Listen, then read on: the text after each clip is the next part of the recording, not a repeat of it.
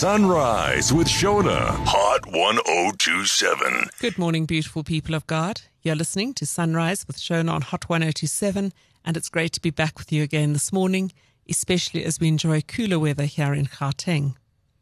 Now, I wonder this morning how many of you, like me, love watching the ocean. I can watch for hours and hours from the shore.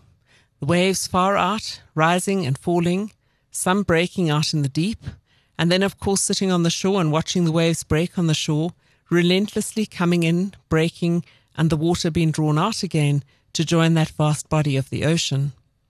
The ebb and flow of the tides. I wonder if, like me, you've been caught unawares sometimes and you have to dash further up. But the waves continue day and night without any intervention from our part. And as I sit there, I generally start reflecting on life. As I've said before, we are like those waves, I believe, rising and falling, breaking sometimes, but always drawn back up into the vastness of God's unending love, no matter what. On calm days, on stormy days, days when we rebel, we always drawn back into God's love. When I do have the privilege of being at the sea, I love to look at the horizon, and if I'm really, really lucky, I get to see a whale passing by.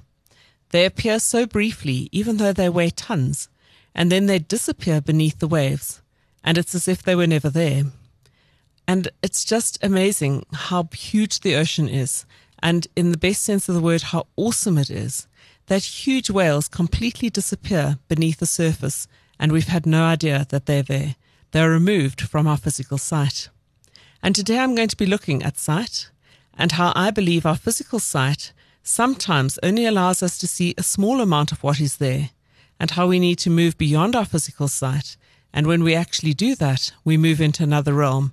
And if we are conscientious and faithful, and we are disciplined in our spiritual practices, we get a glimpse into how God sees the world and us and the universe. In the past two weeks, we've had two days of celebration that I want to mention now. Last week, it was the conversion of St. Paul, and on Thursday this past week, it was a presentation of Jesus in the temple. Both involve more than physical sight. And I'm going to look at both of them. And then to end this morning, we'll look at the gospel reading that was set for today, Matthew 5 from verse 13. And I'm going to be stressing the importance of letting God's light shine from within us because that's what Matthew 5 is about for others to see. The light being quite a touchy subject at the moment in South Africa with all the load shedding. But I do hope that you have some light, and of course, we always have the light of Christ. Coming up now on the Mighty Hot 1027, All Heaven Declares. Sunrise with Shona, Hot 1027. All Heaven Declares on the Mighty Hot 1027. You're listening to Sunrise with Shona, and it's great to be with you. This morning, I'm going to be looking at seeing beyond our physical sight, trying to see with the eyes of God, or at least get glimpses of what there is beyond this physical world through the eyes of God. And I want to look at the conversion of St. Paul. So I'm going to read briefly from Acts chapter 9, verse 1. In the meantime, Saul kept up his violent threats of murder against the followers of the Lord. He went to the high priest and asked for letters of introduction to the synagogues in Damascus, so that if he should find there any followers of the way of the Lord, so these were followers of Jesus, he would be able to arrest them, both men and women, and bring them back to Jerusalem. As Saul was coming near the city of Damascus, suddenly a light from the sky flashed around him. He fell to the ground and heard a voice saying to him, Saul, Saul, why do you persecute me? Who are you, Lord? he asked. I am Jesus whom you persecute, the voice said. But get up and go into the city, where you will be told what you must do. The men who were traveling with Saul had stopped, not saying a word. They heard the voice, but could not see anyone. Saul got up from the ground and opened his eyes, but he could not see a thing. And so they took him by the hand and led him into Damascus. So that is one of the dramatic accounts of the conversion of Saul, who then we know becomes Paul. And God does restore his sight, and he becomes one of the greatest missionaries of all time. But the point I want to make today is that it is only when Saul is physically blind that he begins to see spiritually. Just as an aside, the gospel reading set for that day is Jesus healing the blind Bartimaeus. And so it is all about healing of sight. In that case, obviously physical sight. But for Paul, um, who was Saul at that time, it was about being able to see that Jesus was the Messiah and that he was wrong. So when we look at the conversion of St. Paul, what we encounter is a man who was um, a Jew, he was a Roman by birth, he was a Pharisee, and he was zealous for God. He wasn't necessarily a bad man. He followed all God's laws. He was zealous for God and he was persecuting followers of the way because he believed that they were wrong, that what they were teaching was wrong, and that they were against God. And of course, they were preaching that Jesus was the Messiah. Paul felt in his whole being that this was completely wrong and undermining the true faith. Just as an aside, perhaps it's a warning to us to be open to hearing what people have to say who may have a different opinion from us, different understanding of God's word. We need to be open, listen, and discern. I'm not for a minute saying we just have to accept what people say, but we can listen, pray, and discern and accept what we feel God is saying. We shouldn't be too hasty to judge and be harsh in our criticism of others who are different from us we need to remember that while we may not physically harm someone, as Saul, who then becomes Paul, was doing to followers of the way, our words can also hurt. So Paul is on his way when he's stopped by this blinding light, and a voice speaks to him and asks him, Saul, Saul, why do you persecute me? And he says, Who are you, Lord? And of course, Jesus says, It is I, Jesus. And he gets up and he finds he can't see. And the rest, I'm sure you know the story. As I said, he becomes the greatest missionary of all time. His main mission, and this is what I love about Paul, his main mission or aim is that he wanted everyone to know about the love of God. And my most favorite quote of all time from Romans is where Paul says, and obviously I'm shortening it, that nothing in all creation can separate us from the love of God that is ours in Christ Jesus our Lord. Moving now to the Lord being presented at the temple. So it's Jesus, part of Jewish law was that he should be presented at the temple, and we read from Luke chapter 2. Luke chapter 2, verse 22. The time came for Joseph and Mary to perform the ceremony of purification as the law of Moses commanded. So they took the child to, to Jerusalem to present him to the Lord, as it is written in the law of the Lord. Every firstborn male is to be dedicated to the Lord. They also went to offer sacrifice of a pair of doves or two young pigeons as required by the law of the Lord. At that time, there was a man named Simeon living in Jerusalem. He was a good, God fearing man and was waiting for Israel to be saved. The Holy Spirit was with him and had assured him that he would not die before he had seen the Lord's promised Messiah. Led by the Spirit, Simeon went into the temple. When the parents brought the child Jesus into the temple to do for him what the law required, he took the child in his arms and gave thanks and said, Now, Lord, you've kept your promise, and you've let your servant go in peace. With my own eyes I've seen your salvation, which you prepared in the presence of all people, a light to reveal your will to the Gentiles and bring glory to your people Israel. You can go and read it for yourself if you like, but it's Luke chapter 2 from verse 22. Now, just a few notes on Simeon that I found really interesting. Tradition tells us that Simeon was 270 years old. Of course, it may be that their years were slightly different from ours. But he was really, really old. He was physically blind by the time Jesus is presented in the temple, and he's identified as one of the 70 who translated the Old Testament into Greek from Hebrew. He would definitely have been aware of Malachi's prophecy, where Malachi chapter 3 says, The Lord you seek will suddenly come into his temple, and has been promised by the Holy Spirit that he would not die before he saw the Messiah. Now let's look again at his words, taking into account the fact that he's physically blind.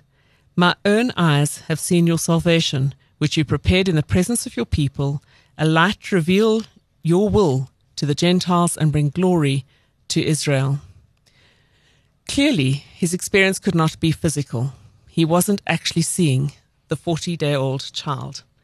What Simeon saw was with his heart, with his connection with God. We know he's filled with the Holy Spirit. The Holy Spirit was with him, and so he saw beyond the physical just as Saul, who becomes Paul, also had to look beyond what he was seeing.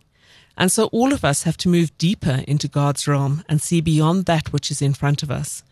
We are called to move through the doorway into another way of being, seeing, and knowing as we journey with God and encounter God on a daily basis.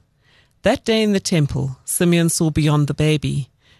The invisible became visible, the unspoken heard, because he was filled with the Holy Spirit and not looking just with his physical eyes.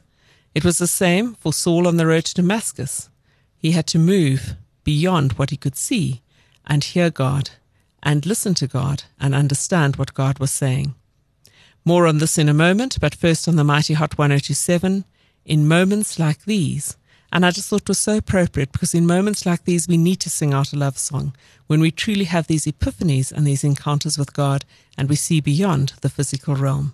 Enjoy. Sunrise with Shona, Hot 1027. In moments like these on the Mighty Hot 1027, good morning. You're listening to Reverend Shona from St. Mark's Anglican Church. This morning we've been looking at even though Saul, who became Paul, and Simeon are physically blind, they suddenly see beyond the physical and they see into the realm of God.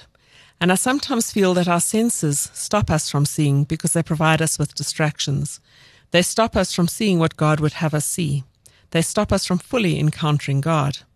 So just occasionally I will sit with my eyes closed and I'll put headphones on to block out the sound because these days it's becoming more and more difficult to have silence. And I will just sit with God. It blocks out all those distractions that we find. And for me, it really helps me to see, see beyond that which is in front of me. So today you may be feeling despondent. We have load shedding. We have possible states of emergency. We have Russia massing troops on ready to attack Ukraine again to celebrate a year of war. I mean, I just find that there are no words. I actually don't have words that we would find it okay to celebrate destruction and death. But we as Christians, of course, are called to be the beacons of light in the world. We're called to go out as people of hope and bring hope to the hopeless and to make the invisible kingdom of God visible to those, to let people hear God's voice of reassurance and love. And in fact, when we look at the gospel reading, which I'm going to read now, it is exactly about that, about us called to be the light of the world. So I'm going to read from Matthew 5, verse 13. You are like salt for all humankind, but if salt loses its saltiness, there's no way to make it salty again. If it becomes worthless, it's thrown out and people trample on it. From verse 14 is what I really want us to hear. You are like light for the whole world. A city built on a hill cannot be hidden. No one lights a lamp and puts it under a bowl. Instead, he puts it on the lampstand, where it will give light for everyone in the house. In the same way, your light must shine before people, so that they will see the good things you do and praise your Father in heaven. And I'm going to stop there because I wanted to just stress the part of that gospel reading that's set for today that is about shining the light of God. Jesus said, I am the light of the world, and Jesus was the light of the world. And in the words of Simeon, of course, we are told that Jesus will be the light to the Gentiles and bring glory to the people of Israel. So that light of Jesus dwells in you and I through the person of the Holy Spirit, and we need to let our light shine especially in a world where there is so much hurt, so much destruction. Now we can look around, and as human beings, we see despair, suffering, corruption, crime, war, just to name but a few. By seeing beyond this world, though, we are in the world, but not of the world. We need to remember that. And we are called to shine God's light of love, compassion, care, kindness, grace, mercy, forgiveness, and generosity to all. And I've just named a few of the things. And I always remind myself of those starfish on the beach. There's that woman walking along throwing back one starfish at a time, and someone says, Why are you bothering? And she says, Because to this starfish I can make a difference. And if we positively impact one person, we don't know how many lives that person will touch. And so if we can shine our light even for one person, they can shine that light for so many more. And we bring God's kingdom a little bit closer, and people see God's kingdom through the way in which we are living our lives. I want to end this morning just with a quick note from L.R. Knost because I thought it actually speaks into what I've been speaking into. And it says the following Do not be dismayed by the brokenness in the world. All things break and all things can be mended, not with time, as they say, but with intention. So go, love intentionally, extravagantly, unconditionally, the broken world waits in darkness for the light that is in you. Now, isn't that beautiful? And I think it just sums up what I've been saying this morning that we need to go out, as Jesus said, and shine our light in the darkness so that others can see the light of God at work in the world. And sometimes that's the only uh, message of God, the only touch of God they're going to have is through us shining our light in the world.